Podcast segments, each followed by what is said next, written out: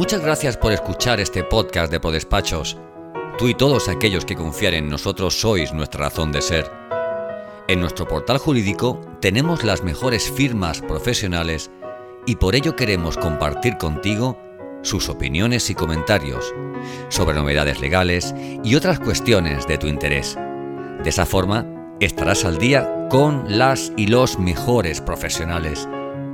Nuestras firmas por despachos han sido escogidas por su calidad tanto humana como profesional. Esperamos que sus consejos te ayuden e interesen.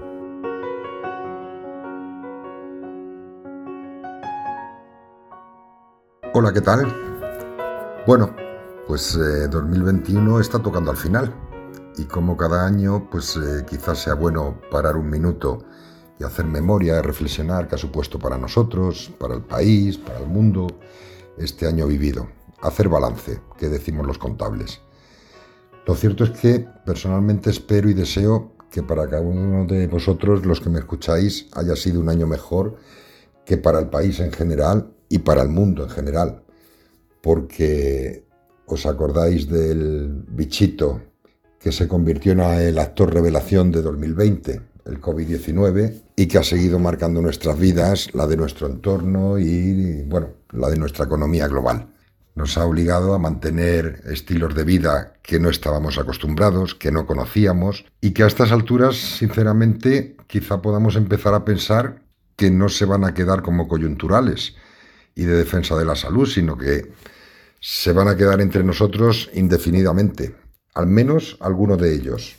Algunos no tan malos, otros quizá un poco más molestos, pero bueno, es lo, lo que nos ha tocado vivir.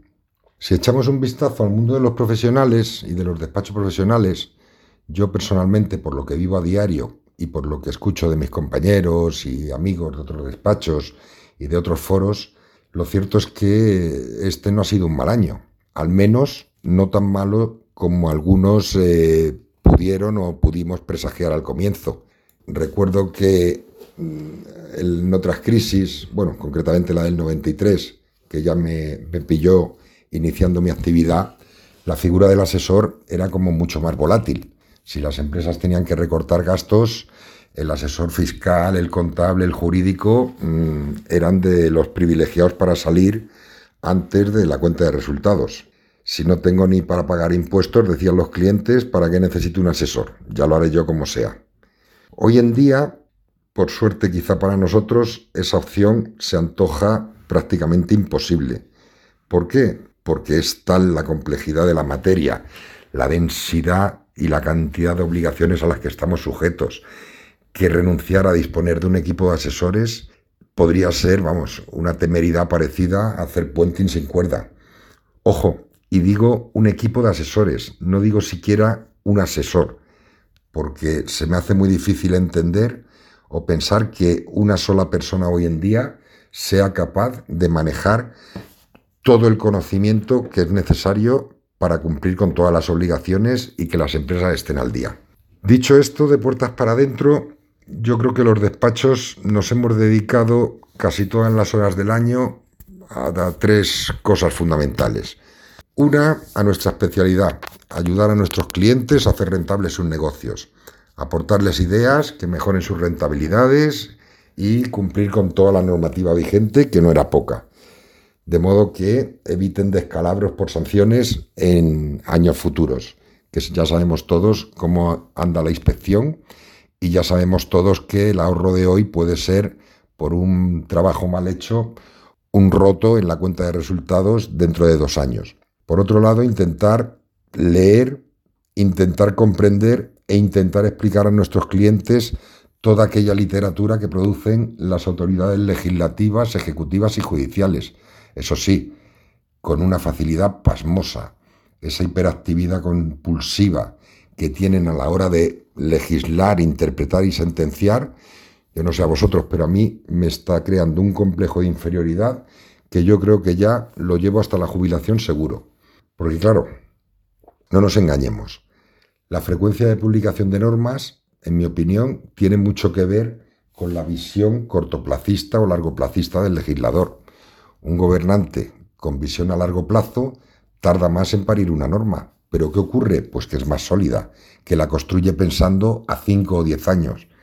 ¿Y qué nos pasa a nosotros? Mm, hombre, nosotros no somos precisamente el ejemplo de la visión a largo plazo.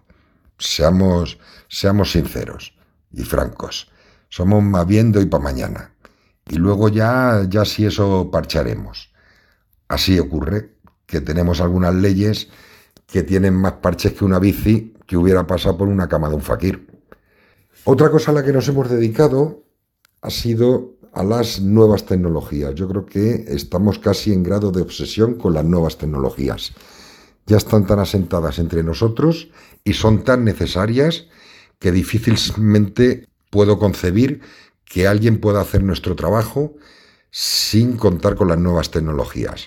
¿Os imagináis aquello de hace, bueno, quizá no tantos años, que es esperar a que el cartero nos trajera cada mañana el BOE para estar al día de la normativa? Mm, a mí no, no se me ocurre, vamos.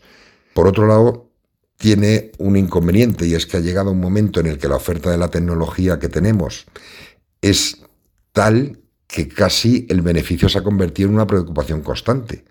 Yo no sé si, si alguno de vosotros siente lo que me pasa a mí a veces, que es la angustia de decir, ¿tengo lo mejor que para mi despacho o me estoy perdiendo algo que nos haría ser más rentables? Total, una historia de locos. Y luego, un punto que sí me parece muy beneficioso es la rentabilidad de los clientes. Me parece muy beneficioso para los despachos. ¿Por qué? Porque tengo la sensación de que después de muchos años transformando nuestra filosofía, ya somos conscientes de que nuestros clientes son rentables para nosotros o no podemos sobrevivir. Y ahí estamos en un punto que yo veo ya muy avanzado de, de esa transición. La transición del profesional al empresario. Ya empezamos a ver a nuestros despachos con criterios de empresa y nos hemos dado cuenta de que nosotros también tenemos una cuenta de pérdidas y ganancias. Y yo creo que estamos aprendiendo a diferenciar qué clientes son buenos, son rentables en términos de rentabilidad, de los que no lo son. Y quizá a los que no lo son, el mejor dejar de prestarles servicios. Hemos empezado a asumir que nuestro producto, nuestro producto, lo que vendemos, son horas de profesional. Y esas horas tienen un precio óptimo. Y si las vendemos por debajo de ese precio, estamos perdiendo dinero. Así de fácil. No hay más palabras. No olvidemos una cosa, y es que nuestro cliente existe para ganar dinero. Y nosotros tenemos que ayudarle a ganar dinero. Pero ojo, nosotros también. Los empleados de nuestros clientes cobran a final de mes, pero los nuestros también. Por tanto, que cada día seamos más conscientes del término de rentabilidad en los despachos a mí es algo que me llena de satisfacción. Y por último, pero quizá lo más importante, no olvidemos que la rentabilidad pasa en primer lugar y sobre todo por las personas. Solo con las mejores personas, alineadas con nuestros sueños y nuestros objetivos, podremos llegar a buen puerto. Sinceramente, dadme mucho dinero y personas que no estén motivadas, que no tengan actitud y no tengan la misma ilusión que yo y llevaré cualquier empresa a la quiebra. Ahora bien, dando un grupo de personas con valores, con actitud, con ilusión y no os preocupéis que haremos algo grande. Así que solo me queda desearos que 2022 nos traiga a todos en general más tranquilidad, que se acaben los sobresaltos y las angustias por la pandemia y que podamos dedicar toda nuestra energía a construir lo que queremos construir. El futuro que queremos con ilusión, con alegría y con felicidad. Muchas gracias. Gracias por escuchar este episodio del podcast de ProDespachos. Si te ha gustado este contenido, ¿por qué no nos dejas una reseña en Apple? Queremos saber tu opinión. Valora el capítulo, compártelo, súmate a nuestro podcast, haciendo que otros profesionales como tú lo conozcan. Y sobre todo, no olvides seguirnos en tu plataforma de podcast habitual para conocer al momento cada nuevo podcast de ProDespachos.